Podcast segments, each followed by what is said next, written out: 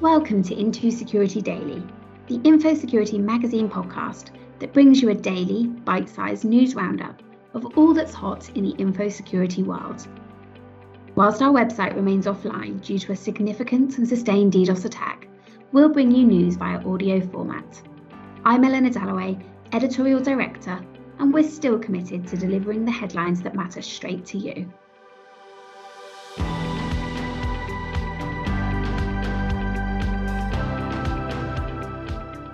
Hello, and welcome to the latest episode of the Into Security Daily podcast. I'm James Coker, reporter at Info Security Magazine, and I'm joined by Benjamin David, deputy editor at Info Security Magazine. So, as you've probably seen, hopefully seen anyway, our website is back up and running following the DDoS attacks we suffered. So, please do check out the exciting news pieces, features, white papers, and webinars, and much more that we'll be publishing very soon. So, today we have quite a few important news stories in the world of cyber to discuss. This includes includes a new collaboration led by the US government to improve the cybersecurity of the nation's critical infrastructure and new child safety measures introduced by Apple across its devices. So, Benjamin, I believe you're going to start with some new steps being taken by the Biden administration to enhance the cybersecurity of the critical infrastructure in the US. Yes, that's right. So, the United States government has announced it is teaming up with leaders in technology cybersecurity, and communications to protect the nation's critical infrastructure from cyber attacks. Now, under a new Department of Homeland Security initiative named the Joint Cyber Defense Collaborative, key players in the tech field will weigh in to defend against cyber threats such as ransomware. News of the JCDC was first reported yesterday by the Wall Street Journal. The publication noted that the collaboration was launched to improve defense planning and information sharing. Companies known to be part of the collaboration include tech giants Amazon, Google, and Microsoft, and cyber vendors CrowdStrike, FireEye, and Palo Alto Networks. Communication companies AT&T, Lumen Technologies, and Verizon will also join the partnership. Director of the DHS's Cybersecurity and Infrastructure Security Agency, Jen Easterly, explained that getting everyone around the table now would make the US better prepared to handle future cyber offensives. She said that the creation of the JCDC will uniquely bring people together in peacetime so that we can plan for how we're going to respond in wartime. The initiative follows several widely reported cyber attacks on critical infrastructure in the US in recent months, most notably the ransomware strikes impacting Colonial Pipeline and JBS. So, another positive step taken by the Biden administration in the area of cybersecurity. Importantly, this is a topic we are analysing thoroughly in the soon to be published Q3 issue of the Info Security print magazine, which features many cutting edge insights from leaders in the industry.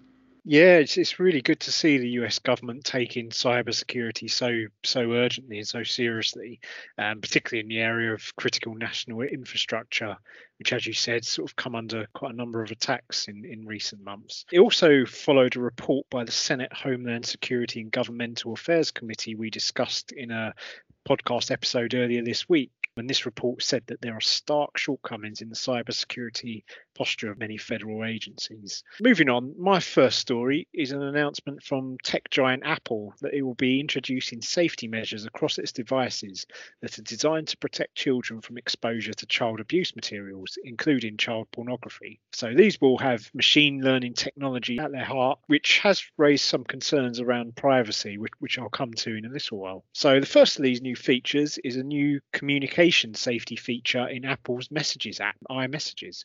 So a warning will pop up when a child in an iCloud family receives or attempts to send sexually explicit photos. Uh, so an on-device machine learning system will analyze the, the image attachments to determine if a photo is sexually explicit. And Apple also confirm that iMessage remains end-to-end encrypted and it will not have access to any of the messages. The next measure enables Apple to detect child sexual abuse material stored in iCloud photos before reporting them to the National Centre for Missing and Exploited Children. So, new technology in iOS and iPadOS will be used, enabling on device matching utilizing a database of known child sexual abuse material image hashes that are provided by the NCMEC. This database is then transformed into an unreadable set of hashes that are securely stored on the user's devices. The third feature is the creation of additional resources in Siri and Search that offer advice to children and parents on staying safe online. And in addition, Apple will be updating Siri and Search to intervene when users perform searches for queries related to CSAM, uh, which is child sexual abuse material. And they quoted on their website, these interventions will explain to users that interest in this topic is harmful and problematic and provide resources from partners to get help with this issue. It's great to see these features obviously looking to tackle such a serious issue. However, there have been a few concerns raised by privacy campaigners already, particularly surrounding the use of machine learning to make these detections. So, Chris Hauk, consumer privacy champion at Pixel Privacy, has been quoted as saying, While I am all for clamping down on child abuse and child pornography, I do have privacy concerns about the use of the technology. A machine learning system such as this could crank out false positives, leading to unwarranted issues for innocent citizens. Such technology could be abused if placed in government hands, leading to its use to detect images containing other types of content, such as photos taken at demonstrations and other types of gatherings. And this could lead to the government clamping down on users' freedom of expression and used to suppress unapproved opinions and activism. So, uh, yeah, quite an interesting wide ranging topic there. Yeah, thanks, James. So, yeah, as you say, it's great to see measures being taken to protect children from child abuse images. And it will be interesting to see how machine technology works and whether any uh, privacy problems do indeed emerge certainly something we'll keep an eye on here at Info Security. My next story is the concerning discovery that millions of senior citizens in North America have had their personal information compromised following a breach at senior care review website Senior Advisor. Now, this is according to WizCase security team, who found a misconfigured Amazon S3 bucket owned by Senior Advisor a company that displays consumer ratings and reviews for senior care services across the US and Canada. The misconfigured bucket left over the personal data of more than 3 million people who were labeled leads in the bucket exposed. This included names, emails, phone numbers, and dates contacted. Now, in total, it contained more than 1 million files and 182 gigabytes of data, none of which was encrypted and did not require a password or login credential to access. Additionally, the team found around 2,000 scrubbed reviews in the misconfigured bucket in which the user's sensitive information was wiped or redacted. However, the scrubbed reviews contained a lead ID that would enable a malicious actor to trace it back to the person who wrote it, as the reviews and lead data were in the same exposed database. WizCase added that it reached out to Senior Advisor about its findings, who confirmed the breach had been secured. Nevertheless, the exposed data could be used to launch scams and phishing attempts, which is especially worrying in this case, given that senior citizens tend to be at higher risk of online fraud than the rest of the population. WizCase noted that the senior advisor is targeted toward senior citizens in or near retirement. In a 2018 to 2019 report, the FTC noted that people who filed a fraud complaint in the ages of 60 to 69 lost $600 per scam on average. The amount rose as the age group was older, accumulating in $1,700 on average per scam for people in the ages of 80 to 89. So it's great that the exposed data is now secured, but those potentially affected will, of course, need to stay vigilant for unusual communications.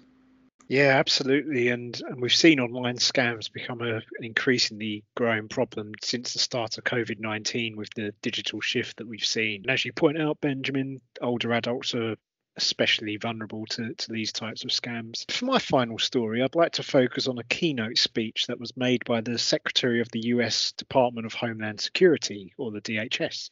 So, Alejandro Mayorkas, during the Black Hat US Hybrid Conference, which has taken place this week. So, this is an event we've covered extensively here at Info Security as some of our first stories back, back online. So, you can find a number of articles about this event on our website at the moment. Um, so, he explained that he sees cyber cyberspace's future as a contest of ideals between openness and authoritarianism. He noted that the cybersecurity landscape has shifted in recent years, with news headlines about data breaches, ransomware attacks disrupting hospitals, schools, food suppliers, and pipelines, and interference in elections. So, in Mayorkas' view, these kind of events have served to reinforce the importance of cybersecurity, how it's governed, and why there is need for a free and secure cyberspace.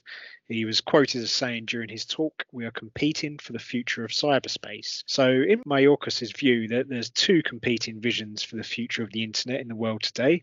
One vision comes from the countries such as Russia, China, and Iran that limit access and try and maximize control over the internet. Um, the other vision comes from the United States and its allies who want to build and protect a free, open, and secure internet. Mayorkas emphasized that his agency, the DHS, will play a critical role in this battle for the future of the internet. Uh, he stated, Every day the Department of Homeland Security tackles these issues, which are not limited to the great game that exists between democratic and authoritarian governments, as they also include the relationship between government and private, private sector entities. Mayorkas explained that the US Secret Service, which is part of the DHS, is responsible for protecting the president and actively fighting ransomware and a range of other cyber enabled crimes. The Transport Safety Authority is best known for protecting airport security, and it also maintains regulatory authority over pipelines. So, following the Colonial Pipeline ransomware attack, that control was essential, enabling the government to take urgent and critical measures. Additionally, he noted that the US Coast Guard, which saves thousands of lives at sea each year, also protects the maritime transportation system against cyber attacks so Mayorkas finished his talk with the emphatic words, What's at stake here is nothing less than the future of the internet, the future of our economy and national security, and the future of our country. So some some very stirring words there, Benjamin. I'm sure you agree. Indeed, and this so-called battle for the future of the internet is a similar theme to what we've heard earlier this year from Jeremy Fleming, who is director of GCHQ in the UK. Now, he pointed out that collaboration between like minded liberal nations is a crucial element in developing tech systems outside of authoritarian countries such as China. Anyway, that's all we've got time for today, and we're super happy to be back online. And of course, I've been Benjamin. And I've been James. Thanks for listening to Into Security Daily. We can't wait to get back to bringing you the same quality and quantity of online content as soon as possible. Until then, listen in to our daily podcast and stay connected to the cybersecurity stories that matter.